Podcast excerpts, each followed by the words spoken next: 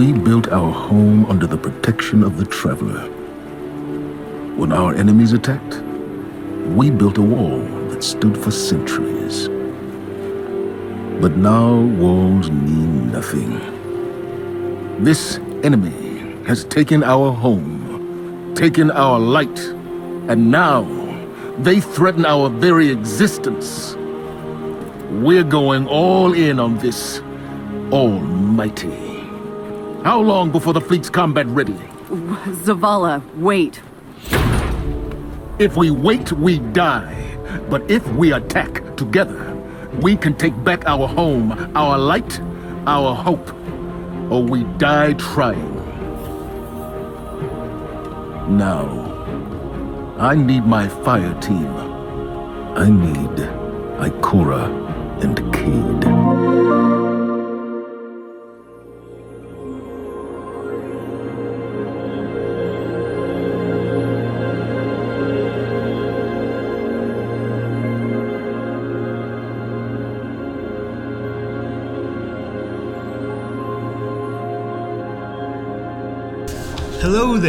And welcome to episode 40 of the video game podcast PlayStation Pals. Uh, before we get started, I just wanted to make a quick note that we have our March bonus episode in the feed. It has just been published, in which we talk about a show we have not talked at all about on this podcast, and that's HBO's The Last of Us. So if you want to hear our thoughts on episode 9, the series as a whole, and what we believe the future brings for this critically acclaimed show, uh, listen to it. It is in the feed. Yeah, and, Nick says we actually don't sound like amateurs on this one. We actually, you know, sound pretty good and know what we're talking about. So, um, yeah, definitely tune in. You know, you might be pleasantly surprised that you listen to, you know, people who sound like they know what they're talking about. Yeah, it is very good. I, I listened to it and thought it came out really well. So that is in the feed. But uh, who are we? Uh, I'm your host, Nick, and I'm joined by the Ashley to my Leon, Jon.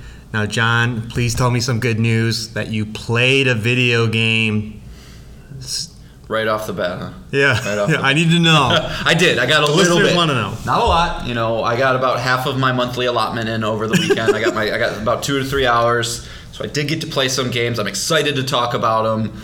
Uh, nothing new, like you know. So, but I, I got some, you know, some thoughts on some stuff I've been playing. So. What was it enough? Did you play enough games? Oh no! Was it enough? It's never enough. Okay, so I want to try something. I, Okay. have seen this, so close your eyes. Uh, okay. All right. now what? I like your trepidation. all right, all right. Imagine you're holding a dual sense. Okay. You're you're booting up Elden Ring. You're loading your file. You're Mm-hmm. you're becoming the tarnished. All right? Mm-hmm. Mm-hmm. You're uh, you're wandering Caelid. Oh, it's so gross. Oh, oh, what's that? Oh God. You're you're wielding your blasphemous blade. You're ready to go. Moon, Moonveil Katana, but that's fine. That's fine. Okay. Oh, oh, oh! It looks like a flame chariot's coming up on you. Oh, what are you gonna do? I don't know. I held L2 and then hit R1 because that, that works for everything. Well, knowing you, you probably missed. You're you're out of practice. All right. Can I escape this nightmare now? is, it, is this the same? Does that feel the same? Uh, yeah. I, I don't need to play games anymore, Nick. I just got to. We have to podcast It worked. day. It worked in the Last of Us video game. I thought this this that this would be Well- an equivalent for you. You know, Ellie and I have had probably pretty similar life experiences up to that point in our lives. So, you know, that makes sense. Like, I totally don't have 25 years of comparisons to. I appreciate the effort, though, Nick. I appreciate. Okay. Uh, I appreciate that you've you are trying your best to, uh, you know, get Yeah. me back into the swing of things. Yeah, I, I thought maybe we could do this for the next two hours, and hopefully you'd feel like you've accomplished something. But Well, no, in true in true Elden Ring fashion, I would lose to something, you know, in that two hours and then be no more progressed. But uh, yeah. So yeah, Alright. I got I got a little bit in, but okay. never enough. All right. Well, before we get into the show, kind of breaking news, a somber note here is that the actor Lance Reddick has passed away at the age of 60. Uh, best known for, you know, The Wire and is in the most recent John Wick movie. He's been in the entire franchise, but he's had a big video game presence as well. He was Zavala in Destiny and uh, Sylens in the Sony exclusive Horizon franchise. You know, a great character, and uh, I don't like kind of. I don't like to talk about these pretty like negatively. Like it is sad that he passed away, but I always like to celebrate Sure. what they did and you know the whole point of life is to, that you know enhance those around you and, and imprint experiences on other people and lance reddick did that in spades i thought you know he was the perfect foil for uh, ashly burch's aloy uh, in the horizon franchise he did a great job and you know i I, in fact, one of my criticisms of Forbidden West is he wasn't in it enough. So Yeah, yeah. It took too long for him to like kind of really, really start uh, start being a presence. But yeah. I don't think I can put any better than that. Um, you know, one of the best voices in the biz. You know, if you've heard him, you've you know. Similarly to how we were talking about Ashley Johnson, it's like that's his voice. That's who he is. And um, so you know, you know, R.I.P. Um, yeah, kind of a downer, but and there's still no word on what happened, right? No, Like, this is just kind of a breaking kind of a weird, random. They're they're looking into it thing. So, um, But- sounds like it was natural though. It doesn't it doesn't sound like there was foul play or anything like that. Right. Uh, but I imagine, yeah. I mean, he'll be in this movie posthumously, and, and he'll most almost certainly be in Burning Shores in some way.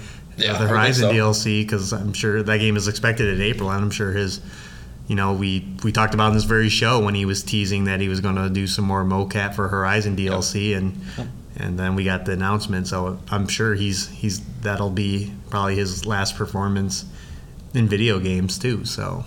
Yeah, yeah. I mean, maybe. I mean, I don't know. I don't know what obviously the production schedule looks like for John Wick Four and things, but I mean, it could even be his last thing he ever really was in. I don't. I don't know. So, um, yeah, kind of a surprising one, man. All right, let's move on into the format of the show. This is how it works. Jon and I both bring three things to each episode for a total of six things. Uh, this can be anything that we want to bring. This can be a video game we're playing or not playing in Jon's case, a news topic, Fuck you. an email to PlayStationPalsPod at gmail.com. It's been kind of quiet in our inbox, so if you got some questions, you got some thoughts, uh, please send them again to PlayStationPalsPod at gmail.com and Twitter DMs as well at PSPalsPod. Follow us there if you want to get all the updates on the show. So Boom. let's go, Jon. What are you bringing first? Let's talk some extra, Nick. Got our extra and premium games. Um, and this is a meaty one. Like this is one of those I, I I still am kind of a little taken back how well they're treating us in the extra tier. So um, just to go through these, make sure everybody um, you know gets them added into your libraries, download them, play them. If you And they were teased in the state of play, so we have we knew of five of these. Some, yeah, not all of them, but but some of them. So, um, yep, just want to go through these real quick. So, biggest game of the bunch. Maybe not too super exciting because if you're listening to the show, you've probably played at least one of these. But we're getting the Uncharted Legacy of Thieves collection, um, which is a PS5 version of the of Uncharted 4 and uh, Uncharted: The Lost Legacy, the um, standalone expansion that came out post Uncharted 4. Um, I don't think we need to explain any of those games, but play them if you haven't. Done by Naughty Dog. Uh, they've done a little project called The Last of Us as well. Um, next up, we have um, one that I'm actually really excited for personally. Um, I got it drafted in my league, so you know I wanted to do well for many reasons. But uh, this is our second um, uh, launch release in the extra tier. Similarly, similarly to Stray from last year, we're getting Tchia, um, which is a very colorful, um, vibrant, open world, physics-based game that's set in New Caledonia, which is uh, I, I I would be shocked if there was ever a game set in New Caledonia. So you know, kind of gonna get some new sites and, and things like that, but. Uh, it takes place on an island, has a really cool mechanic called soul jumping, where you can basically launch into other animals, inanimate objects, um, to kind of navigate, um, you know, different puzzles and things, and just kind of looks like you can have a lot of fun with movement. So, uh, if you are an extra subscriber, brand new game coming for us there. I think it's going to be pretty special. Uh, next up, we have Tom Clancy's Rainbow Six Extraction. Um, you know, this is this fits into the siege realm, I believe. Honestly, I was never that big into these games, but um, from what I've heard about Extraction, it's not the best of the bunch. You know, it it takes I think it's alien based, like there's some weird alien angle to it. But from everything I've ever heard about anybody who plays these kind of games, these tactical um, squad based games, just play Siege. But if you're into aliens, if you want to check out Tom Clancy, you got that for you. Uh, next up, to nobody's surprise, uh, as we saw with Deathloop coming into extra, like the moment that Sony's year exclusivity, um, you know, ended with that, we got Deathloop into extra. We're getting the same thing with Ghostwire Tokyo. So. Um, I'm actually kind of, you know, I, I, don't know if I'm going to be able to get the time to to get through this one as, you know, uh, this is a running joke of the show. But uh, my friend, my buddy Will, friend of the show, you know, he's let me borrow this for a while, and I haven't been able to make it to it. But now I don't have to feel guilty about holding on to his game at least, so I can give that back to him and hopefully check this out when I can. But basically, it looks like later. yeah, a year later. basically, looks like horror Doctor Strange. Um, you know, you're doing weird things with your hands and stuff. Uh, then we got a couple of narrative adventures. Um, you know, so if you are one of those people who just likes kind of more storytelling and things like that, uh, we're getting Life is Strange: True Colors, which is effectively Life is, Life is Strange three, um, as well as Life is Strange two. So uh, I have not played either of these. I did play the first one. I really enjoyed it. But I'm also not the biggest narrative guy, um, so I, I'm not. I can't say I'm excited to really dive into these, but um, you know, I, I, think the the quality is there um, from everything you know that people liked about the first one that carried through into these two. All right, we're getting there. We're getting there. Next, we got Immortals: Fenyx Rising coming from Ubisoft. This was a was this a launch title or was it was launch window? Definitely. Yeah, it was within uh, with within a month. It, it, was kind of a technical thing, right? It was technically PS4, PS5, yeah. so it kind of it wasn't like a big PS5 exclusive, but like Assassin's Creed Valhalla, they were both like in that yeah yeah, I bought it like within I believe that December. Yeah. That after and it was like 30 bucks. oh, it's, it's, Ubisoft. That's what yeah. they do. If, uh, you know, just quick PSA: never buy Ubisoft day one. It will be twenty dollars in two weeks. Um, so yeah, I mean. Um, I've heard great things about this one in terms of a game that is that is the Ubisoft open world formula, but feels a little bit different. Um, you know, it's it's their take on Breath of the Wild for sure. Yes, yeah, um, lots of physics based puzzles, right? And yeah, it has probably one of the worst open worlds in video games though. As far as collectibles things to do it's obnoxious. Well, every, it's every inch of the map. But even still most like assassin's creed games you know there's a there's a decent space between the things you can do. This is just they're on top of each other on top of each other. dense, too dense. and uh, i know nemesis of the show jake who did get the platinum in this hated every second of it so. Yeah that's fair so Nick has ringing endorsements for this one, so check it out. it is fun. It, it, it'll get its hooks in you, but you'll be worn out by the time you're done. I know humor plays a big part in it as well, which sometimes you know humor is a tricky thing, right? If it lands for you, it, it doesn't. It only benefits you, but if it does not land for you, it's one of the easiest ways to just not like a game or a thing. So check that out, and then we get uh, this one's kind of strange, but. Um, I'm not gonna play it, but I'm I'm still kind of curious about. It. But Dragon Ball Z Kakarot, it's just a retelling of the Dragon Ball Z story we've all known, the Frieza saga, I do believe, maybe a little bit of the Cell saga, but it's it's it was not reviewed very well, low 70s. But if you're a Dragon Ball Z super fan, you know you might be able to get some fun just flying around as Goku. Next, we got Street Fighter V Champion Edition. Not going to say much about this. Street Fighter V, um, you know, they're probably just trying to milk every last bit of that game that they can since 6 is coming out in three months. So um, check it out if you're into fighting games. Um, Low key, one of the most exciting item for a game that's on this list is uh, Untitled Goose Game, mm-hmm, mm-hmm. which was a indie game that came out a couple years ago, where you're basically a goose just trying to annoy people.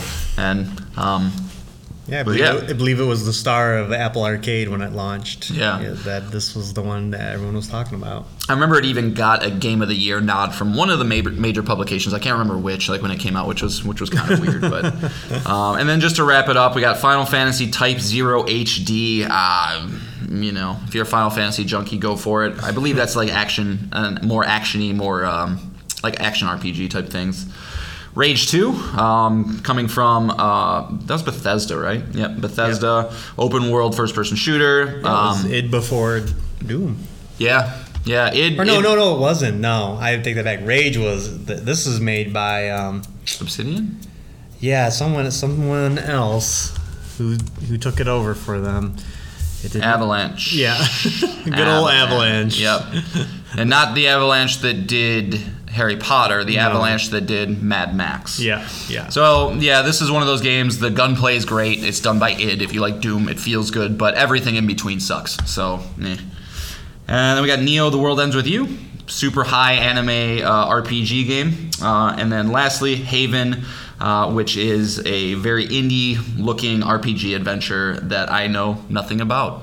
So I'm just gonna leave that there. But lots of games, like a, a, a, huge. I was looking through this list and I was just like, okay, wow, Uncharted, great. Oh, Life is Strange, cool. And Immortals, and and Dragon Ball. It's just like they keep adding all these crazy amount of value into it. So definitely add those to your library if you're interested in any of those. And then lastly, here, Nick, uh, we got a very small amount of premium games. I still am very just confused as to why anybody would want the premium tier, unless if you are just a nostalgia junkie. But you got Ridge Racer Type 4 for the PlayStation 1, Ape Academy 2 for the PSP, which is basically Ape Escape but the PSP versions, and then Syphon Filter Dark Mirror for the PSP as well. Uh, I don't have anything to say about any of those. Never played any of them. So, um, but there's our free games for the month. Yeah, so great, great list again, and I'm continually finding myself. I'm probably not renewing this anymore, and yeah. it's nothing to do with the library of games. It's just I just don't find the time to to play them. Like the current slate of games, especially this year. You know, had this service had come out, you know, early PS5, and uh, probably well that year was also stacked. Every year stacked with Sony. Yeah. So I just I don't know. I'm just I, I look at these games and maybe I'll touch Life is the Life is Strange games because I never got to them. But man, no interest in Tchia, huh? We'll see how it reviews. yeah, you're more high on that game than I am for sure. It's very interesting, man. I um, you know, because I'm the same way. I, I am currently not subscribed to PlayStation Plus for the first time in five years, if not more. And I was thinking about it, and it's just, you know like everybody's been clamoring for this. PlayStation needs to combat Game Pass. That's the only way that they can survive. And I just I I, I it's crazy to me that the most diehard people, you and I, are so overwhelmed with just the selection and the time and everything that we're the ones that are going i don't want to pay for this anymore right it's just it's wild to me and this is type the type of thing that game pass worries me about because it, you can't define it you can't you can't really put your finger on it until you start to see these weird cascading things that happen. And I just hope it does not affect any type of pipelines, any type of development, um, you know, in the future. And that will be remain, you know, that remains to be seen. You know, we won't know this until years and years and years. It's just, it's a very interesting thing to me that you and I now are both unsubscribed. The mo, not the moment, but less than a year after they started giving us all these free games. it's weird. I think, and, a lot of it is just me personally because I'm willing to spend money on new games. Like I want to play Hogwarts Legacy when I review yeah. I want to play Resident Evil 4 next week. I want to play uh, Jedi Survivor when it comes out. So it's like I'm. I could be the person to just wait, right, and wait for them to be on the service. You don't know. In a, in a well, or discounted in some yeah. way, you know. But I, I just, you know, yeah. I'm a junkie. I love video games, and I try to stay on top of them. And I don't know when I see this catalog, I'm just like, it's like oh, it's choice paralysis. No, it's yeah. Like, I mean, it's, it's interesting, right? Because like, if we're okay, so if the if the hardcore is not the demographic, right? Like, we're the ones that we need to play things day one, or like you know, we have a good idea of what the things we want, so we're going to see those, and and then that's going to take take up our time. So who is the demographic? Who is the audience that like Sony is really hoping to capture? Because I just I don't see the audience like maybe there's a very small small portion kind of underneath us that's like I really like video games, but like I don't have a crazy amount of super fandom for specific franchises, so I just want to play what's available to me. Maybe like damn it. I'm sorry. sorry. Maybe like Jake, you know? And that would be the person that it goes for, but it's like who who is it, you know? So who who I just I don't know, man. I, yeah, I think just if you're more casual, you're not concerned with the games that come out, and or you're a parent and you just want to bet. I mean, again, it's a hundred dollars a year. Yeah, and it, just this month alone is is your you've already made your money back just yeah. this month alone in yeah. game. So um, I know it's like I want to play Tchia, but like okay, like if I'm gonna spend thirty dollars on it, like why would I not just like okay, here we go, whatever, it's fine. Right. I just put the hundred down, I got it, and then you know there's probably gonna be at least one more. In fact, in fact, they've announced that Meet Your Maker is gonna be another one that's gonna yeah. be, and I don't have really a lot of interest specifically in that game, but you know then you start to do you know you know balance your budget and balance your books and everything. You're like okay, well it would be almost stupid not to, and it's just just an observation, something to keep a pulse on, something to keep looking looking out for. So, Yeah. yeah. but good month nonetheless. Once again. yeah, you can't complain. There's something for everybody. Yep. yep. Yep. Yep. All right. So moving on into a review roundup for Resident Evil. It's a week out. I have been eating good, as they say, by playing all the Resident Evil games up to this point. I played the demo, loved it. Reviewers got their hands on it early, and uh, they love it just as well. You know, this is sitting at a 92 on OpenCritic, one of the best reviewed games of the year, sitting upside there with uh, Hi-Fi Rush and uh, the Oh, the, the best reviewed game. Oh, is it the best? So far, yeah. Uh, yeah, well, there you go. Mm-hmm. You know, getting a 10 from IGN. Just a lot of people just loving everything they changed. I guess, you know, it's about 16 hours long. They streamlined kind of the ending sections, which I kind of don't remember myself. I know it got a little bit of like soldiery. That's when you're on the yeah. You go to this island, and then all of a sudden, I remember yeah having just 300 bullets of SMG ammo, Mm-hmm. and and being kind of taken aback by how the game shifts. But you know, Yeah. yeah, it seems seemingly they've kind of balanced that out a little bit. Yep, and it seems that they worked on more sections of the game. There's, you know, in the original game, there's this section where you have to cross a lake and it turns into this boss battle. They kind of, we'll just call it God of War'd it. Yeah. you know? So it's a kind of like this open world, pseudo open world section, similar to God of War, God of War Ragnarok, in which you can drive the boat around, explore the areas, you know, figure out puzzles. Uh, do things at your own pace, and just it's kind of just an area you'll be hanging out for in a little while. Which, again, this all sounds great. I just I'm already bought in. You Yep. know, next week I'll be playing it. So Yeah, I mean, we, we knew that this game was going to be good. You know, when Nick and I, you know, did our video game fantasy league, we had eight people in the league, I think, and this was the number two overall pick. You know, mm-hmm. after after Breath of the Wild sequel. So, you know, expectations were high, but it's always fun. It's always nice when you have these expectations and they deliver. Um, you know, the reviews are saying the things of, you know, along the lines of Capcom has yet again set the bar for what a remake should and can be, and um, you know it's uh and it's a seminal game. It's an important one. This was i remember when they started to remake resident evil 2 and 3 and people were like oh my god these are great. Like holy shit but can they do it with 4 like you know 2 and 3 are these more linear fixed camera angle things. So like the idea of them going in and not only remaking a beloved game that there are going to be people that are sensitive to things that get changed, but to change those and then have everybody overwhelmingly be high on it is uh, exactly what you want. So, um, you know, between Dead Space, between this, you know, it's uh, one of the greatest starts for the year for, for horror. It's just Yeah. unfortunate that Callisto Protocol was not in that, in, not in the conversation still. But um, Right. yeah, and it was a game that I think needed a remake. You know, Yeah. Dead Space uh, it didn't need a remake. The game was pretty good on its own, and it still held up pretty well.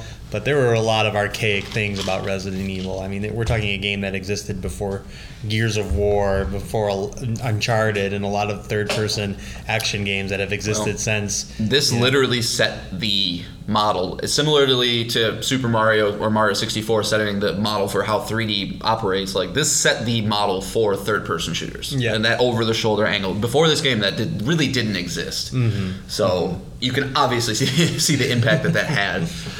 But yeah, you couldn't even you couldn't even move and shoot in the original, right? So like it's just I've tried to go back, I've tried to replay it, but I it's it's too far. So I agree, Right. it, it's it's needed. Yeah, so if you, if obviously, uh, I mean, the bar for, I mean, the demos out there, Resident Evil two and three are out there. So if you like those, I mean, why not play this? That's Yeah. that's all. It's all gravy. So um, I I already have it. I pre-ordered it.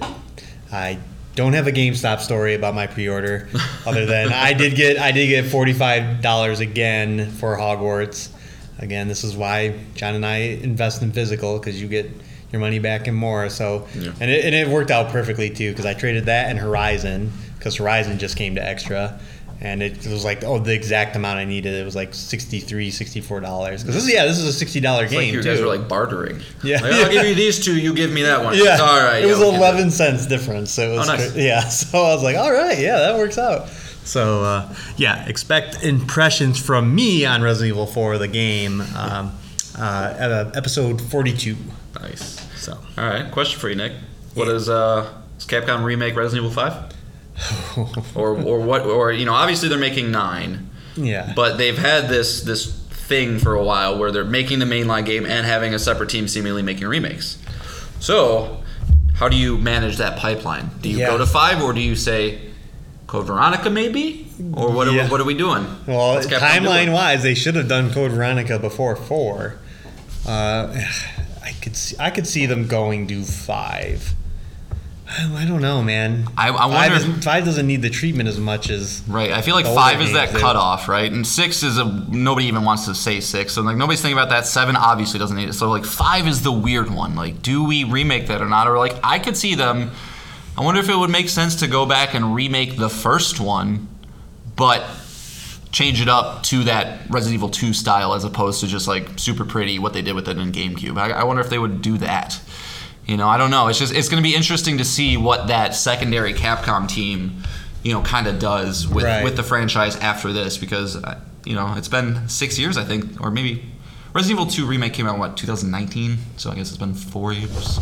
I don't know off the top of my Because I'm pretty sure three. I'm pretty I sure think it is 2019. because I'm pretty sure three came out a year later, which is like you know we don't get that type of shit anymore. Right. Um, yeah, January 25th, 2019. So they've been doing this double trajectory thing for four years now. So um, yeah, just something I'm curious to see. Um, you know, I expect a Resident Evil 9 announcement probably next year, probably, but. Um, you know, or you just combine the teams and go like, look, guys, like we did what we accomplished to do. We brought everything forward. Now we're going to focus on making all our mainline games, having the third-person mode, the first-person mode, the VR mode. We need everybody on deck, you know, to deliver the best thing we can. So I don't know. yeah, could but- just could just be a new game. Resident, Just- Resident Evil though, man, like you know, it, besides like Zelda, Mario, Final Fantasy, it's in that like Mount Rushmore of it. It's just it's been on the scene for 30 years now, and except for six, always just one of the best things out there. So mm-hmm. hopefully you like spooky things, because if you don't, you're missing out. Yeah, indeed. So that'll be out next week, 24th of March. Cool. All right. Well, similarly, it's kind of a good segue to our next topic here, Nick. So, slow news week. So, just thought we'd get our brains moving a little bit. Just kind of, you know, thoughts on. You know, we haven't talked about this franchise in a bit, so I thought we'd bring it back. Um, I want to know what Naughty Dog's planning on doing for their next game. you know, with the with the success of the show, and we know that two is being worked on for the show. What do you want? What do you think, and what do you want Naughty Dog to do next? And we're talking beyond the multiplayer project. Beyond We factions, we know factions is being worked on. Neil Druckmann has been going on some crazy fucking tour lately because he's like, you know, the most popular man in the world right now besides Pedro Pascal. You know, going on all these interviews saying things like, "Well, we have our next game picked out, but I'm not, you know, able to say what it is yet." And I know all the fans want us to do part three, but we're not ready to say yet. And so, um, yeah, what are your what are your thoughts? Um, again, this would be a much interest. Uh, this would be an interesting question. Well, my answer would be, and I believe we did talk about this when we uh, were ranking our studios, or in something along those lines of what we wanted to, d- them to do. And I think we both leaned heavily towards like some kind of a new franchise, right? I think so. Yeah. that we would want them to do something that wasn't Uncharted, it wasn't Last of Us. Well, now the Last of Us show is out, and in a similar vein to Game of Thrones, if they want to tell the story further, and if we if we think Ellie deserves a part three, we want that game out before the show catches up to that point. Mm-hmm. I think. Not that I don't think the show would be good if it was its own thing and we were seeing Ellie's story beyond part two, but I really want to play through part three. Yeah, it would feel show. kind. It would feel kind of weird. Yeah. so I, I think like my personal opinion is much higher on The Last of Us Part Three, and I I almost I don't think they would have gone through all this trouble if Part Three was not on the table. Like we're we're kind of in this Last of Us renaissance, and we're probably going to hear about the multiplayer project very shortly within the next few months, and uh, and I would think it would be smart to just keep riding this wave. You know, get the Last of Us multiplayer project out there with Last of Us Part Two, and then some kind of tease too that the Last of Us Part Three is is coming. So you so you think and you want Last of Us three next? That's that was that would be your. I do now. Yes. Yeah. Okay. So I think yeah I I, th- I think I think they have a couple ways they can go, but if they don't make The Last of Us 3 next, then I think. How do I say this? Neil being involved with the HBO HBO show gives me complete confidence that if they decide that they're going to go past narratively where The Last of Us 2 ends, that the story itself would be intact, but it would feel weird. So they either need to make something else now, which is what I personally would want. I would love, you know, just a less grounded, more supernatural, maybe sci-fi type thing from from Naughty Dog that has those same narrative you know high benchmarks that we're used to seeing from them, but set in just some crazy wackadoo universe, you know, that can get super gritty, like a seedy underbelly of like a, a far off planet or something like that. Shit could be dope, but if they do that, then they have to almost give the reins of The Last of Us to HBO, which I believe, again, with these crazy amount of interviews that they've been doing, they said that is something they've talked about. Is like, hey, basically the stewardish the stewardship of this series is kind of moving from Naughty Dog to HBO. If they if they determine that the show is almost more valuable than continuing in the game, but you know, and then they could maybe come back and they could say, okay, well now we're making the game for the show that we did. I don't know how fans would feel about that, but I think that could be a viable solution. But um, I think they're going to make The Last of Us three next. I think that is what they're doing. They just don't want to say it yet. But I personally would just like to see something I else from them. just had this thought though is we since we don't we don't know what the Last of Us factions is. Is it just a simple multiplayer Oh, I mode that don't will think be so, bud. bundled with Last of Us Part Two for PS5? Nope. Or if is it some kind of persistent season pass or battle pass, our favorite live service, our favorite term that from the last few Yeah. weeks. If it's one of those games, that could definitely hurt the chance that a part three is coming. You want to know what I think factions is? I think we've asked. I've Probably. talked about it before. but I'm more confident than ever, like because there was a specific verbiage that they they had when they were talking about factions last, is they said that you and a friend can play through the game. They didn't say friends; they said you and a friend, which is weird. You know, they are very specific when they put out this PR shit. So to me, it sounds like it's going to be a co-op focused single co-op focused narrative adventure that you and one other person can go through that's going to give you more texture to the world that doesn't have anything really to do with Joel and Ellie Right. with the multiplayer suite attached to it and I think it's gonna that's gonna be kind of the package. So it's gonna be a smaller narrative experience, similar similar to like Miles Morales' First Light, things like that in that universe. To maybe if they do have ideas for the third game, like if there's ways to rope in a new faction, uh, a new faction, a new clan, a new characters, or whatever they need to do, they can put them in the place where they need to be.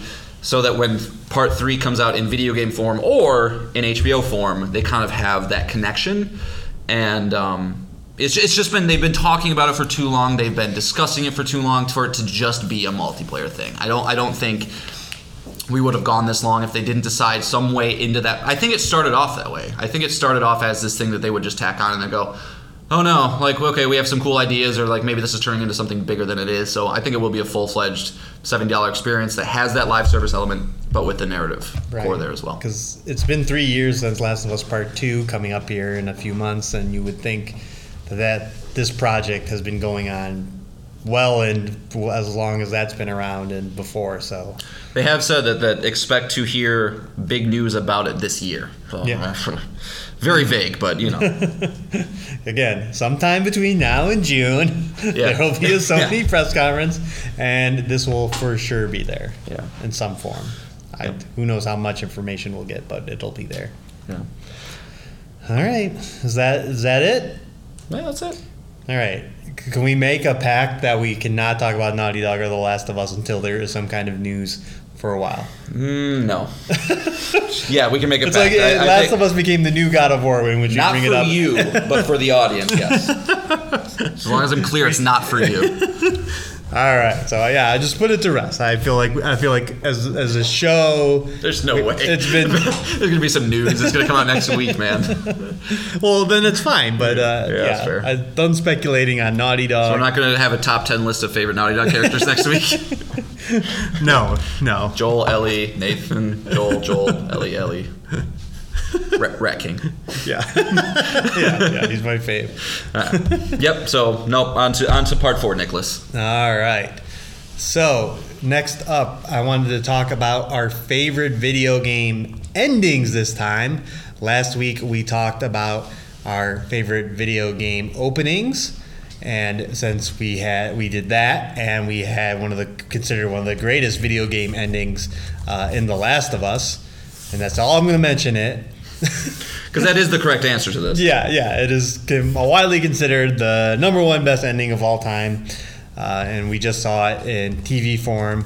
So it doesn't have to be like you know set in stone. You know, it's it's been a busy week. I know we came up with these answers pretty on the fly, but I wanted to just talk about so, a few of our favorites. You know, what of uh, some of our favorite uh, video game endings that we experienced and. I'll just go first, and I won't even I won't talk about what happens. It's just The Last of Us Part Two. Yeah. I didn't even uh, like that. Never even entered my brain for this. I was just thinking about the first one so much. Uh, and yeah, because it's very memorable. It still sticks to me to this day. I remember I had to talk to Jon again. Last of Us Part Two was a game that came out when Jon and I first met, and I had to talk to him the next day and just told him how exhausted I was after experiencing it. And uh, again, it still sticks to my day. Where you could probably ask me like, "What happened at the end of Control or Jedi Fallen Order or these games?" And I'll, I'll be like, "Ugh, "Man, what did happen? Let me think. But if you go Last of Us Part Two, I'm like, oh, I know what the fuck happened at the end of that game. It's gonna be, it's the most memorable ending in most recent years for me. So Yeah, no, that's that's a, that's a good answer. So for me, because I always have to have you know 19 answers to these kind of questions, uh, just a couple shout outs real quick before I, I want to talk about one in depth. Um, you know, and I've realized that this these just turn out these lists just turn out to be yeah these are my favorite games because of course Portal 2 you know it was in my best openings but also best endings because you get to shoot a portal at the moon and then go to the like it's it's you know it's just it's funny and cool and all that all that stuff roped into one. Portal 2 is great. Uh, the ending to Shadow of the Colossus is classic. Um, and it's you know you you kind of can sense it coming, but you don't want to believe it until it does. And so I probably we probably should have said before this like slight spoilers if you hear us mention a game like you know, and you care I don't know maybe just- ears. yeah maybe put La, it on la, mute la, real quick but you know when you kind of find out that at the end of that game that you are in fact the bad guy is you know pretty memorable uh, journey you know it's just kind of this emotional thing where you're just going through and you know i think it's meant to represent like heaven right? Ascending to kind of like the afterlife and things like that. So just kind of a memorable thing. I do definitely remember with the music picking up and everything like that Hades, one of the greatest games of all time. I love it so much. But when you finally get to that that that true ending, and you get to your dad, and you know you're ready to fight him for the tenth time, and he goes, "Nah, I'm just gonna step aside," and then you're allowed to finally bring your mother into the underworld is, is super great. But the game that I want to talk about, and I don't, it's no surprise to Nick. It's probably no surprise to anybody else who you know kind of knows my taste at this point. But it's uh, Nier Automata. Um, you know, it's it's rare that a game has stuck with me like this one has, and I, I can't say one specific thing that elevates this game to the level that I hold it at, which is in top five all time easy. It's it's. And, and it really shouldn't be because it, at the at its core it is kind of just basic combat, you know, some fast movement, things like that. But the way that Yoko Taro, the director of this game, structured the narrative um, to have these multiple endings that you kind of experience different sides of the story, and then they end up kind of fusing into this culmination with the ending E is what it's called, um, is like the true ending of the game.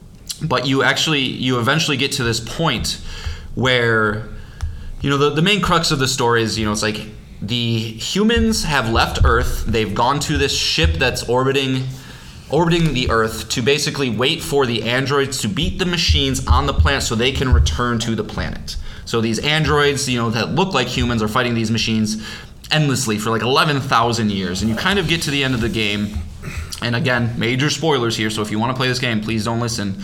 Um, where you realize that humanity is gone. They've been gone for thousands and thousands of years. You, as an Android player, 2B, has been sacrificing yourself over and over and over again because, like, you do, you know, like the, these these androids. You know, it, it does this whole existential thing, like what is a person? You know, am I a human or you I have consciousness? Blah blah blah. That whole thing that's tied, you know, played out to infinity. But you know, you get to this point where you're like, okay, I can basically sacrifice myself, and they do a clever way of like you sacrifice your save file, where like you basically are kind of making this decision where you go, I'm going to sacrifice everything I've built up to this point, all the hard work I've played the game with, all the trophies I've earned, everything. I'm going to sacrifice my save file to help enhance the future people who play this game, you know, and like when you do it, it's kind of a weirdly emotional because, you know, you're you're you know, this text is coming up. You're like, do you want to sacrifice yourself? Yeah, and like this music, this beautiful music is playing in the background. And,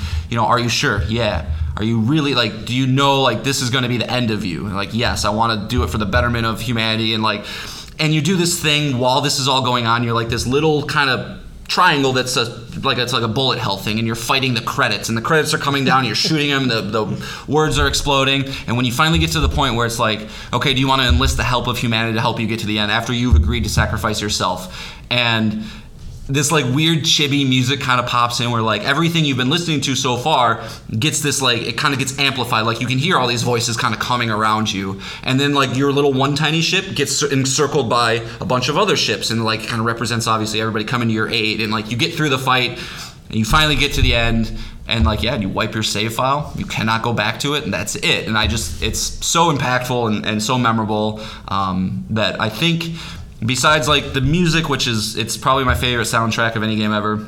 I think the game lands for me so well because of that ending, and uh, I'm very sad. It's it's also one of those things. I'm, I'm very sad I can't go experience it again. Like I, that's one of the true, you know, one of the true hallmarks of like something that you really really enjoy. Is, like fuck. Like, the best I can hope for is a Nier Automata 2, but I don't know how you. I don't know how you. Can, like if Yoko Taro figures out a way to a continue that story because it kind of ends in a you know pretty final way. But um, you know, to, to reach those highs again, I I'd be I would be a very happy boy. but. Yeah, it is very weird uh, when ending. Uh, it's a true sign of a really good, not weird. A true sign of a good ending is when it like it just permeates all through gaming. Like I heard about this, you know, I didn't yeah. I didn't play the game, but I I knew about it and and heard about it and just what an experience it was. And as you just heard, like I don't think there's any other video game that ends like that. No, you know, like, I nope. don't think I don't think you consider. You know, there's a lot of endings that are shocking and, or you know traumatic or a, there's a big twist. You're the bad guy. All those kind of things. But uh, you know, that's that's you know. So yeah, to, to fuck with you on this weird meta level, yeah. like it's just it's. you know that whole game is meta and weird, right? And but um, 26 different endings and all that kind of nonsense. But uh, it's a very special one. Yeah, no, I definitely, I definitely agree with that. Um, am I able to talk about the ending to Red Dead Redemption with you? Yes. Oh yeah. I don't care. Do you know what happens? No. Okay. I know John Marston kills a bunch of people, goes back, spends time with his family, and then somebody else shows back up or something. yeah. Yeah. yeah. That's that's. Uh, that's is that all right? Let's move on. no, go ahead. Yeah. Um, what I liked about Red Dead Redemption's ending, and I guess I can I I can save you from the spoil. No, please, I, Nick, it's fine. It's it's a 15 year old game. If it gets remastered, I might do it. But you also know I feel about Rockstar games, so right, like, right, right. Go for it. All right. So um, very few games do this as well, similar to uh, Nier Automata, is where when you in this game you're you're John Marston. You know it's the Wild West. You're tasked with hunting down the members of your old gang, and as you do that and you complete that, you, you know, you beat the quote unquote final boss, you beat the final member of your gang. Uh, you kind of. Is it Micah? No. Okay. All right, sorry. No. Micah dies in Red Dead 2. Oh, I'll see. See, this is how much I care. uh, uh, uh, after you've done that, you know, most games there it's like it's over you know that's the end of the story but what red dead does great is like the whole game you're doing this because you want to get back to your family you're kind of being blackmailed uh, by the FBI to do this by marshals. The Pinkertons? Yeah, the Pinkertons. Ah, sorry. I just I love I love I don't know like the Pinkertons have always been like a cool group to me. yeah. Anyway, so so so you finally get to go back to your family, and, and what happens next is kind of this like moment of catharsis. It's like not there's not there's no big gun battles. There's no uh, crazy you know shootouts. You know you're not robbing like caravans or anything like that. You're just being a dad and existing in the family life. You're herding your your animals. You're is Joel on a sheep your farm? Yeah, yeah, basically. Yeah, Joel on a sheep farm. nice. you're maintaining your farm you're spending time with your son you know taking care of your wife and it's just it's like this like peaceful like happy ending you know it's like wow this is you know this is kind of video games just don't do this. They don't just let you relax and exist in this world. And again like any rockstar game that world is so perfectly fine-tuned and beautiful. I mean, especially in 2008, like that was like prime time where it's like action, blah blah blah, and like you know before the age of walking sims and things like that, where you really have slower experiences. So yeah, And, especially uh, in that age. and uh, not shocking because as it was as other characters have teased as uh, you know the pinkertons you know once they found everyone you know it's their job to catch people and when there's nobody else to catch you know they're going to turn on you and try and catch you. And sure enough they do. And as you get your family to safety you know you tell them to move on. And uh, in Red Dead is this kind of bullet time mode, right? Bullet time slows down. You hold your cursor over a bunch of dudes. Time resumes, and bam, bam, bam, they're all dead, right? Uh, so you push open this barn door, and there's probably like 20 Pinkertons all there, and you obviously it's not going to happen. But you highlight as many as you can. You you do that. You shoot them, but you know they get the better of you. They kill you. Butch Cassidy. They Yeah. Butch Cassidy you, huh? Okay. Yeah. And then in the turn of events, the game isn't over. Oh. You play as John Marston's son, and then you go on a revenge uh, little outing to kill the Pinkerton that betrayed your dad. That's pretty so dope. So you get a final shootout with him at the That's end. pretty dope. Yeah. It is is pretty badass. Like Okay. man. Yeah, that, that must have been just a very pretty good uh, range of emotions where you're like, oh, I did it. Oh, God, they're back. Oh, I'm fine. Oh, God, they killed me. Oh, I'm their son. Oh, okay, I got It's just like, ah. Yeah. Yeah, but- and similar to Red Dead Redemption 2, when like there's just certain periods in that game where or where you wish you could just stay forever, and I think like the family life with John Marston was like just a moment in time. It's like, man, I wish I didn't keep playing these missions because I just wanted to exist here. You know, I didn't want the the unhappy ending to come so fast. And that that's kind of what happens at the end of the two, also, Yeah. right? Mm-hmm. Like, I wonder if they got us feedback from people that like, yeah, this ending was so killer that they tr- like. It almost seems like they tried to do that again. yeah, I'm, I'm speaking from a place of ignorance. I never, I never played two, but Yeah, you it's know, it's- like yeah. all I know is that people said like, I don't really care for the end because it No. just kept going on Yeah, and on and on. Yeah, A, that game's too long, and yeah, it gets kind of really depressing and introduces new characters at the end that don't work as well. Yeah. But uh, no, Red Dead Redemption and Red Dead Redemption 2 are just some of the finest games out there, and incredible that Rockstar put all their effort into a Western and then to have the writing be so good and end so well. Yeah, You know, sticks with you. cool. Got any others? Any other honorable? Oh, mentions? you're oh you're done? Yeah, I, I just, I just did my five. I sorry, I, maybe I should have discussed the format, but it was just the four honorable mentions I really just want to talk about in here. Oh, okay. uh, yeah, another one that instantly came to mind because it's very memorable was uh, Bioshock Infinite. Um, this game kind of deals with uh, Elizabeth, who's able to tra- transport through other dimensions. Uh, I know it's not a great term now, but like the multiverse. Well, to me at least. and this kind of ends in a great reveal of a multiverse that there's always a lighthouse you know there's always you know a guy going down to rescue and it uh it has a kind of a dark ending because you're realizing that Did she drown you? yes yes uh, they realize you realize that you are the bad guy and the good guy but it's depending on what happens after your baptism you know if you if you accept your baptism uh, you know you become comstock the bad guy but if you reject it you become the good guy and so in the ending all the different versions of elizabeth they, they all look very di- they all look different uh, drown you at your baptism to Bitch. prevent just just you from existing at all Yeah. No, that's cool. I Bioshock is high on the list of games I wish I had time to go back and play through again. Like, I've only ever played one and three, but um, narratively, those always come up on the list of everything. Yeah. Endings, beginnings, narr- like DLC. whatever. yeah, the DLC is also Yeah, considered so- very well. So I'd love to go back and play those, but you know, hopefully we get a new one here soon. And I don't know, I wouldn't be surprised if Bioshock is one of those next franchises that starts getting some remake treatments. Yeah, So- yeah, and Bioshock Four has been rumored for quite a while. So Yeah, and we get Judas coming up, you know, which is Yes, the, the Ken Levine yes. game who formulated all these ideas in the first place. So, yeah, all right, could, could be looking at a nice little Bioshock revival here soon. All right. Well, I'm excited for the next part Jon has touched a video game. I did, I did. So, not going to be any in-depth discussions here. I didn't beat anything, you know. I'm, well, no, I did. weep? I did beat something. Aha, I did beat something. Did you weep when you grabbed your controller and you're like, it's happening, it's No, it, I, no, it was. I mean, it was honestly a little weird. Like the moment, you know, I told you, and you got kind of mad at me. It's like the moment my my wife went over to her mother's and and took the kids with her, and so I was like, yeah, I got a couple hours. What's the first thing I do? I clean my basement because like I don't know, it just felt wrong in the moment to be like, oh, I can. I can settle, and so cleaned the basement, got myself nice and comfy, cozy, and I got about two hours into it. But yeah, it, it, it felt good, man, uh, because I was able to finish Norco, which what happens? Tell me. I don't know. I don't know what happens. You know, I, I, I was talking to my friend Will a little bit about it the other day, and like, you know, we were discussing just kind of the, the events of the game and the events. It's a very interesting game because I love a lot of aspects of it, but I just wish I could sit down and talk to the creator or somebody that's able to efficiently guide me through that story because the pixel art is some of the best I've ever seen. I love the setting. I love the music the characters were weird and goofy and sometimes funny and sometimes disturbing. Like it checked a lot of boxes. But for a game that doesn't have gameplay, really, you know, you can click on things.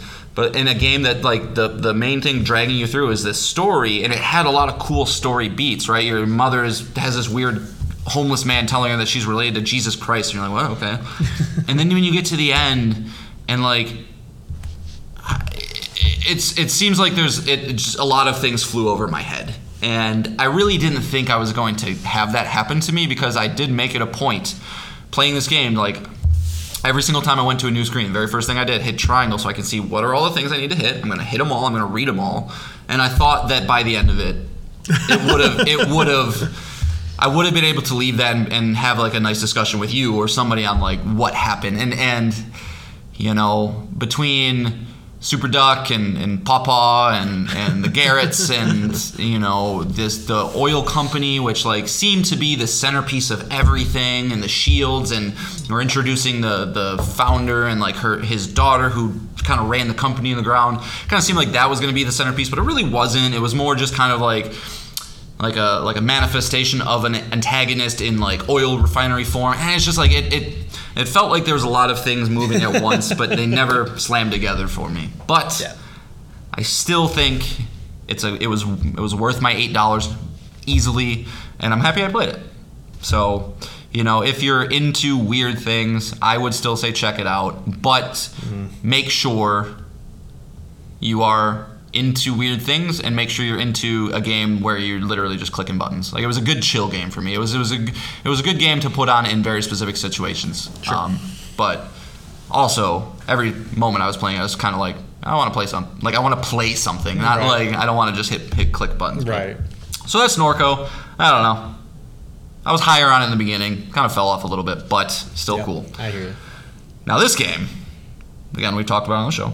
This I'm bringing this game not really to discuss anything other than I really wanted to to plea people out there to give this game the time of day and evaluate it to make sure that it's something you wouldn't like because if it is something you like, it's fucking awesome as Nick has said many times and it's fixed now and you can play it and not worry about wiping your save. That's Neon White you know, Nick's indie game of the year last year. It's just like I've, I've, I've gotten back into the swing of things. You know, we kind of all, I think, have games where you play it for a couple hours, you really dig it, you it gets put down for one reason or another, you pick it back up, you kind of forgot how to define tune movements and things work, and so you kind of get back into it again.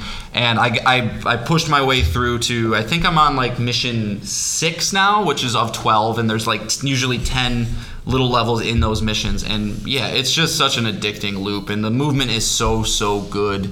Um, you know the the card based movement system that they put in here the level design is absolutely spectacular. The amount of times that i've went into a level and just tried to brute force my way into an ace and get the ace and then I, I look at it again i'm like there's a fucking shortcut right there. And then i do the shortcut i shave off six seconds of time and it feels so good to do that. And like sometimes you find those shortcuts organically. Sometimes you're really looking for that extra half a second and you don't know where to find it and you finally found it and it feels really good. Sometimes nick beats your score by like a tenth of a second. You're like fuck that. And you go back and you want to make sure that which i'm just kidding that's never happened. Every time i get an ace i leave it there so you can next time if you ever go through you can kind of see.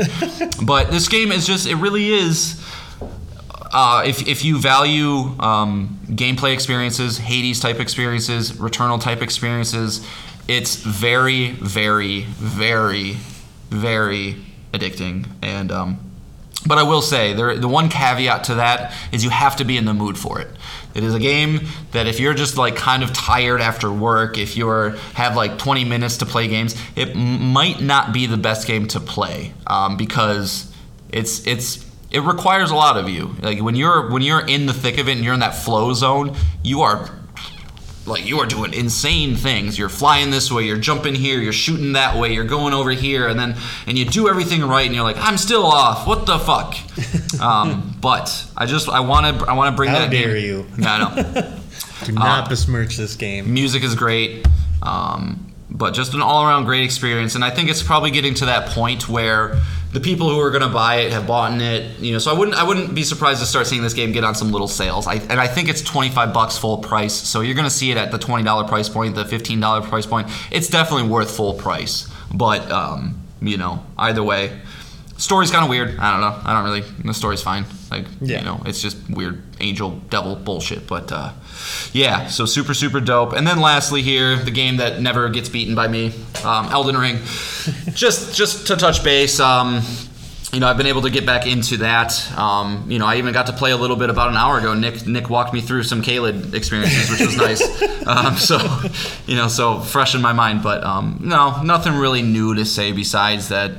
Um, you know, I, I love, love, love that I took the time into to formulate builds because I, I think at least at this point in my life, you know, there's no easy mode in this game. There's no like, there's no way to get through it any quicker. But like, I feel like by finding this nice build with the Moonveil Katana that I found, you know, it's really made some of the harder bosses more manageable. Which I don't know. If you want to throw away some of my From Software credentials, I guess you could do that. But I just don't have the time and patience anymore to, to lose to a boss 20 times. So to find this new build that's kind of like been able to let me get through some sections a little bit quicker, a little bit easier, explore more of the world because that's where this game truly does shine. As everybody knows at this point, it's all about the exploration. Um, it's just been it's been great, and I, I really feel like it's one of those situations too where I've been playing it piecemeal for so long that I probably am like way further than I thought I was. Um, you know, I I still do have to fight. I think. I believe there's five Elden Lords, which hold the pieces to the ring to, to get to the. I think I've gotten three of them. So, um, you know, that's that's what I intend to. You know, Neon White kind of derailed me. I wasn't really expecting to like get re-addicted to it, so it's hard to put that down. But um, Elden Ring is it's in the crosshairs. I'm honestly, I honestly do not want to touch Resident Evil 4 remake until I get that game done. So we'll see. Mm, that's- yeah, that's- we'll see. We'll see. yeah, I mean, I, you know, that'll be until you come in and you go, yeah, I beat it this weekend because it was so good, and here it is. It, you can play it and then give it back to me when you want. So, you know, that'll be a uh, different story when I have it in front of my face. But Is or I'm assuming so. Your best case is you got to beat games by June because that's when other new games come out. Is that your is your plan to be done with Elden Ring by you then? talking about Final Fantasy and Diablo? Mm-hmm. Yeah. I don't know. I don't. I don't know The look of defeat in his eyes as, as he contemplates. I because have it- three months to be game. it's it's weird, but it's almost like Elden Ring fits in the comfy land, the comfy territory where it's like I never lose, I never lose my muscle memory for it because I've played every every From Software game since Demon Souls. So going into it almost does feel like this like I do have like a little bit. I can just play, you know, and maybe it's not the right way to play it, but it, it's like this game where I don't ever have that urge like I got to get through it because like I don't I don't know because I don't want to lose the muscle memory. I don't want to lose what I'm doing. The narrative is so loose and the gameplay is so familiar that it just never feels like a burden in that way. But uh, I would I would love to have it beaten by June. I would love to have it beaten. You know, if I if I could you know go over to your house for a week and tell my wife I have to go on a work trip, maybe you know I, I could probably have it beaten in a week. But you know, it's uh, I'm, I'm trying not to rush through it because I do, you know, at the end of the day, I've played too many video games in my life to really have like this is the best game of all time. This is my favorite game. I don't really have that anymore, but I can confidently say Elden Ring would be the one game that I would pick if I was on a desert island and I could only play one game for the rest of my life. So I'm trying to cherish it, savor it, enjoy it, and then you know if it if it's something I want to um and I'm, I, I do want to platinum it too. Like that is part of the part of the uh, you know, part of the thing because it, it does fall in that land of like the Cuphead platinum too, where it's like I don't have a timeline on this, but like I can keep working towards it because like it's a cool feather to have in your cap, you know. To, Yeah. Like my, my, I'm still proud of myself for my cup. Yeah, and like it's honestly not as high as you think. I think the platinum percentage on Elden Ring is something like. 12% like it's shockingly high for a game like that. But um, still you know i'm still mad at myself that i don't have the bloodborne one. I would like to go back and get that someday, but, you know maybe when i'm hopefully my i gotta take really good care of my fingers Yeah, you do. and arthritis so that when I, you know, like that famous Twilight Zone episode, you know, with the guy who finally gets his glasses and he finally gets the time, you know, to read all the books that he wants and the world's over and then he breaks his glasses and he can't. Like, I gotta make sure these fingers are good for when that moment comes. I can finally play these things. But, but yeah, that's what I've been playing. Nick, you've been playing, uh, you've been playing a little something too. yeah, yeah. You know, that, I'll, you know, so buckle in, everybody. We're I'm going to talk for the next hour. Yeah. Because I am playing a game to be reported over a hundred hours to complete, and that is the JRPG Persona 5 Royal. Now, would you rank Persona if you were to say like I don't know top five JRPGs? Would would Persona be in there? not personally, but absolutely from a industry standpoint, yeah.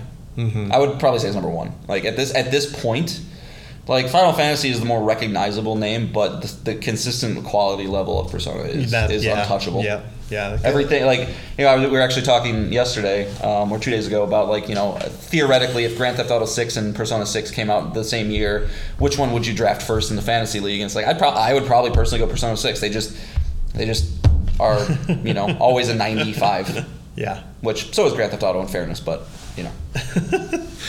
Yeah, so I, I I dipped my toes in. I'm about just a little over ten hours in. I, I feel bad every time. Every time, Every time I talk about "Oh, games." I've, I've put in 36 hours in the last day and a half. Yeah, which is yeah, yeah, yeah. Keep going. Just keep talking, Nick. yeah, so I'm about ten hours in. Um, right off the bat, again, this is a it's incredibly high reviewed game, so it you know the, the praise is there. I really don't have to say a lot about it. 95 or something. But uh, uh, right off the bat, it's just probably one of the best stylized games out there from the music to the character designs to the presentation. Even just like hovering over this game and the, the PlayStation 5 menu is like, oh, that art is just so good. Like, it's just incredible. Um, the character models not are not as great. Their eyes are really buggy. Like Buggy is in big. Yeah, their eyes are really yeah. big and uh, it throws me off. But the, the quality of the voice acting, the music, the art, it's just it's just top notch, and that's right from the get go. Um, and also, the game is very dark. Yeah. Like I wasn't expecting. Um, the story of the game is uh, you name your character, so he doesn't really have a name, but I'll just call him Joker because that's his his Phantom Thieves name. Uh, is uh, you know the, the girl is about to get you know raped, forced into a car, and uh, he steps in. The guy trips and hurts himself. Uh, the guy is connected in some way, which I don't know yet, but I have some inklings in the story. And uh, you know, using his connection, he gets you in trouble. He gets you a felony for, I believe, for assault, and uh, he gets you expelled from your current school. So you are kind of going to a new school away from your parents. You're kind of staying with uh, Sojiro, who des- who decides to take you in, and him. Which I don't know why. That guy definitely doesn't want to. yeah, yeah. That, that was the, the funny thing is like everyone knows why you're. It's not just you're expelled for like a felony. It's you're uh, you tried to do the right thing and got in trouble for it. You know, it, it, it you know it blew back on you, and. Uh, Despite them knowing that you're, you had noble intentions in the first place, just the way the you know the teachers and the principal and Sudro just treat you like absolute garbage, like you're just some kind of like street urchin troublemaker. just like like leave the kid alone. Like he tried to do the right thing. Like it's like what did you want him to do? Just stand there while it happened? It's just it just it's kind of laughable. Like I just can't buy it. It just actually frustrates me. Yeah, i i you know, and I, I come speaking from a place of ignorance, but I think I'm right here. I, I think that's that is very much a Japanese style, Right. cultural thing, You Right. know, where it's just kind of like, if you get caught, it really doesn't fucking matter. If you're Right. caught, like, eh, good luck. Yeah. and uh, so so you got that, you know, right off the bat, and then the game is built around evil people, like people with evil intentions, evil desires. Um, so much so that they create what they call mind palaces, which are the dungeons of the game. Uh, and the very first guy is Kamoshida. He is a volleyball coach at the school, and uh, he likes to uh, physically abuse his students and sexually assault them, including blackmail them. Double into, whammy. Blackmail them into sexual favors. Ooh. So, uh, you know, this is not ground typically video games cover. Especially not ones that are as colorful and bright as these ones. yeah, that has the cheery presentation. Um, so yeah, it has some deep, dark, mature themes throughout. I'm sure I'm just getting touching the tip of the iceberg on on those, but uh, it's it's and I don't want to say it's refreshing that it's this dark, but it's just definitely you know it's very adult, and I can appreciate that. That was surprising, yeah. uh, especially yeah for a JRPG that are typically about amnesia or you know you know you're the savior you're gonna save the world and all that stuff. Um, that is very tropey in a lot of JRPGs and anime. Yeah, you might still do that. yeah, yeah, we'll see. But uh, right now, yeah, it's very grounded in those very real, serious issues uh, that affect young people. Um, so, uh, so I definitely appreciated that. Uh, I definitely appreciated the storytelling method of True Detective, in which this game is told from an interrogation. Uh, your main character has been caught and he's being interrogated about the events that led up to his capture. So it does a good job of teasing what's coming, but also you're you're being interrogated, so you're being intentionally vague.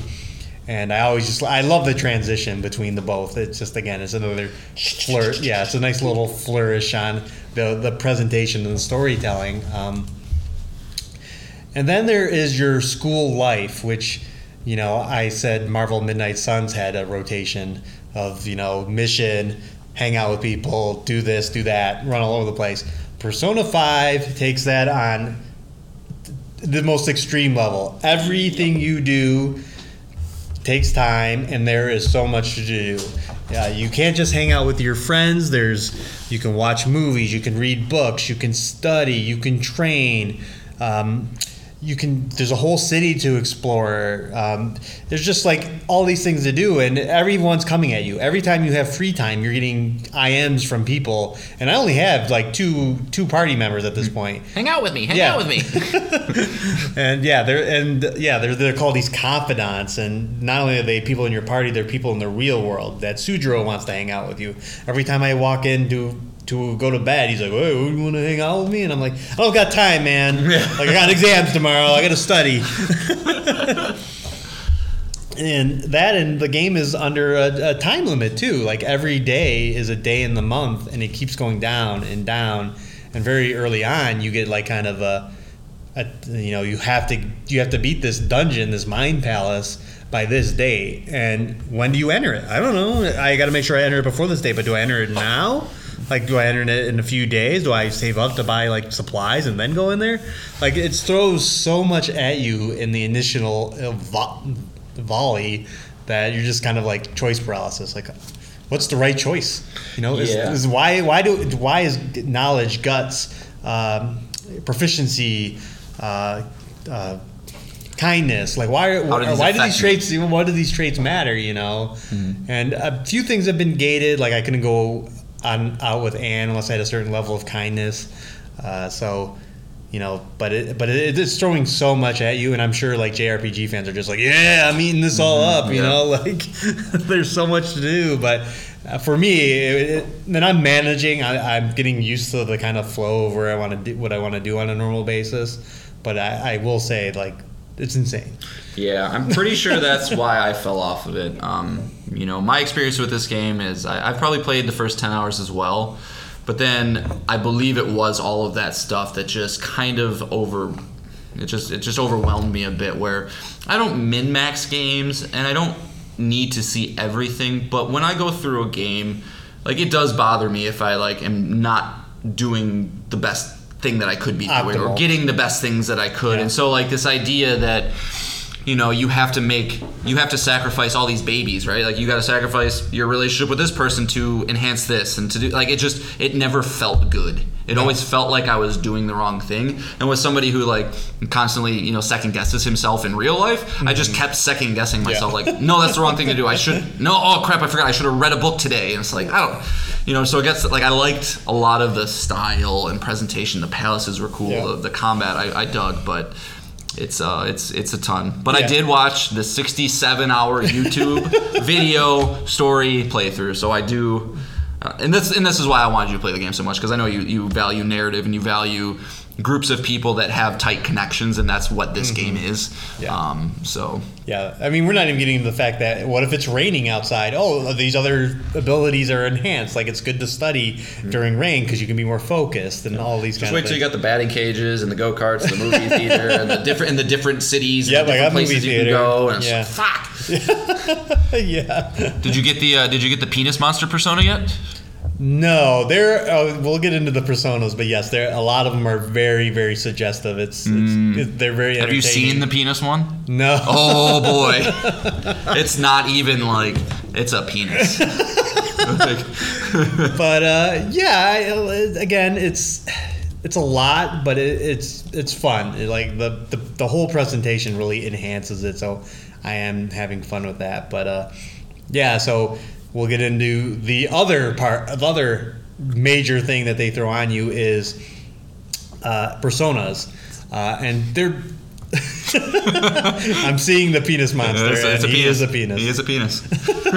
is the uh, the uh, Persona system, which is ba- it's basically Pokemon. Yeah. Uh, there are I, I don't know how many personas in this game, but they're basically Pokemon. Uh, you can basically inherit their skills. Uh, you can combine them to create new ones. It's this whole other system that I really don't understand all that well, other than I want a higher level persona as I level up. Yep. Um, you kind of want it to match your current level. So I just combine things to make that th- so that I can have, if I'm level 12 now, I, I make sure I have a level 12 persona equipped. Yeah, I think I think when it comes to the personas, the idea is you just want to make sure that you have a well-rounded team because the main crux of the combat is weaknesses, right? Yes. You know, so if you have a weakness, if somebody's weak to fire, it literally and you hit them with a fire attack, it literally just knocks them down. They can't do anything until they get back up. And if you can get every one of the enemies down, you can do something called an all-out attack, which is basically a super attack. So Yeah. when I was playing it, I would always just okay, I got this guy, you know, on can do ice. I got my guy who's you know kind of he's more well-rounded. He's the only one that can you know funnel through his different personas.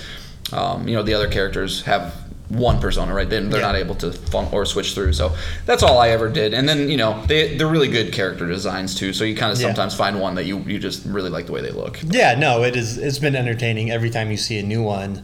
Uh, that and they're all very dark. The ones I've seen so far, like they're just cre- weird creatures or succubuses and Yeah. or devils with giant horns for penises and Horns Yeah. for penises. Yeah, hmm yeah, uh, yeah. It's, it's pretty entertaining, but but even yeah, like I said, even the the complexity goes into the combat because not only is it the personas, there's all this.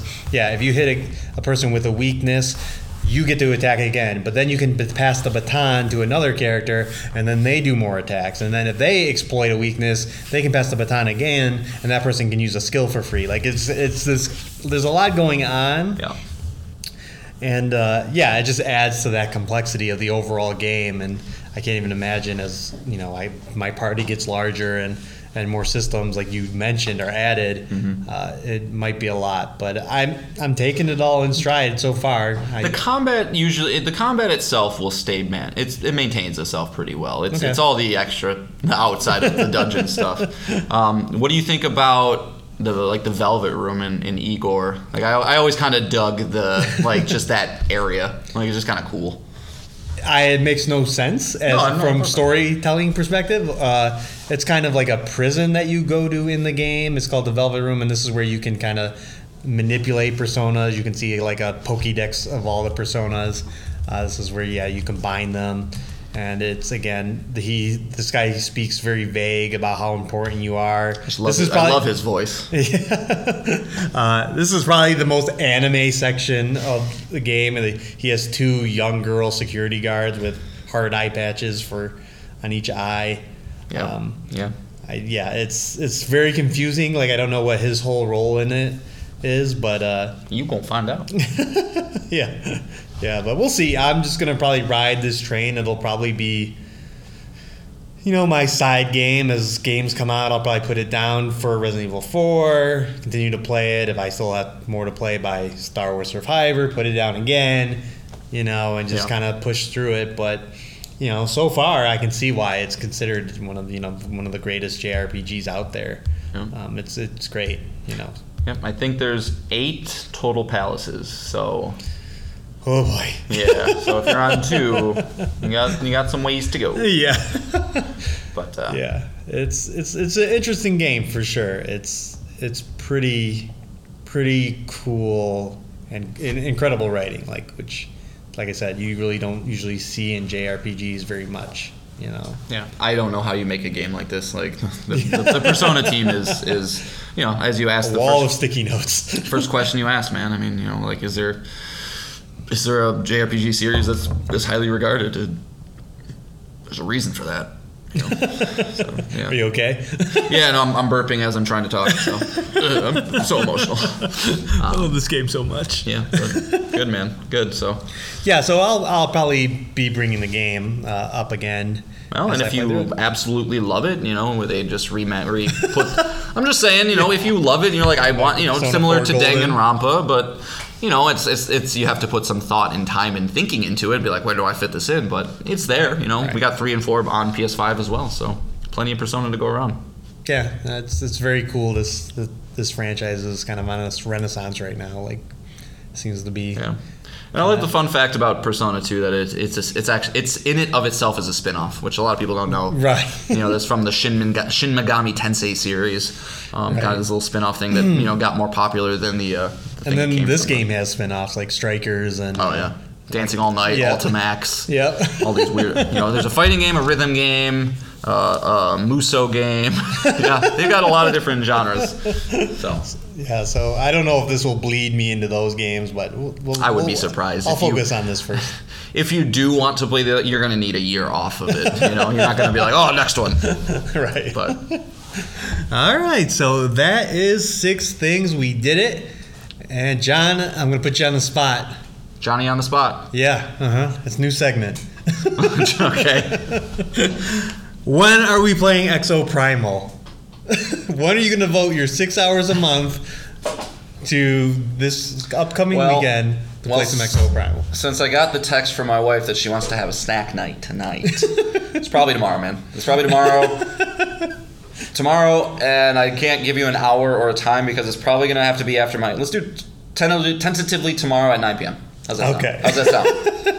All right. You heard it, folks. I will. Uh, If I next- pencil, I will lightly pencil it in.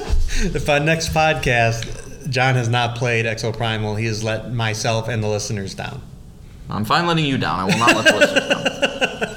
So, Come on, we, we're, all all I ask is maybe an hour, so we can just be like if we like it or not. we're gonna, yeah, like you said, I think yesterday, we'll know within an hour. But, Yeah. but yeah, and then next week we got the Diablo beta, hopefully. So you know that one. That I'm- time, that I'll want more time It- it- same, same. because Yeah, I want- hear there are some bonuses if you can get the, the max level in the in the beta. Oh really? Yeah. I just want to. Yeah, I just want to eat it up. Yeah. You know, Diablo. so, you know, unlike I didn't play the Resident Evil 4 demo because like you know I I, I want to experience that just in one fell Yeah, swoop. you already gonna- know. I already know, but like Diablo 4 is like hey, you can you can give me the first full world of that. I don't give a shit. Like whatever, I'll go back. Like those games aren't anything more than just like mm, dopamine, dopamine, dopamine. Right. Yeah. So uh, other than Exoprimal, uh, Tchia will be out next week. So Mm-hmm. I, if it reviews well, maybe I'll I'll I'll take a look and have some impressions. Yeah. Uh, is there anything else to tease? No, everybody should go to YouTube and search "Naatu Naatu." Oh gosh. Uh, it's it won the Oscar for best original song, and it's got some of the awesome, best Indian dancing I've ever seen in my life. It's, it's incredible. So no, go watch that. But other than that, Okay, no, okay. that's all I have time for. I have time for four minute videos in my life. good, good. At least you got something. Yep. You got not to not to in your life. Yep. All right, so that's it. Jon, what song are we leaving them on? Uh, it's called Naatu Naatu. no, this is uh, you know um, from the greatest ending of all time, Nier Automata. Since Nick, you know, kind of made it known the other week that I haven't picked any of these songs yet, so you know Oh we've boy, only got we one. go. So where you guys are about to probably get a lot of Nier Automata, but this one's a little more chill. It's uh, it plays as soon as you kind of enter this amusement park area that has all these little tiny Yep, robots that I are like throwing one. like fireworks in the air. And they're like, yay! It's just like weird and kind of cool. But the song is called Amusement Park. Uh, it is from Nier Automata by Keiichi Okabe. Um, right, good choice. Good choice. I know this one. Yeah. I played this far. yeah, yeah, you, eh, Okay. eh, disappointing. Yeah, this is why he doesn't care about disappointing me because I disappointed him by not playing his favorite game of all time. Yeah, yeah. Well, what's his uh, favorite game of all time, maybe? But you know, Yeah, also I, know, his the fact that I bounced time. off of Mass Effect 2, I feel like that's probably a similar. It's, it's probably a similar We're thing. even. Yeah, yeah. So, but yeah, so enjoy. It's a little chill, but uh, check out the whole soundtrack. It's dope. All right. So again, there is a bonus episode in the feed for all of HBO's The Last of Us, if you are curious. But other than that, we will be back next week with another six things. Thanks for listening, everyone. Goodbye. Not to, not to.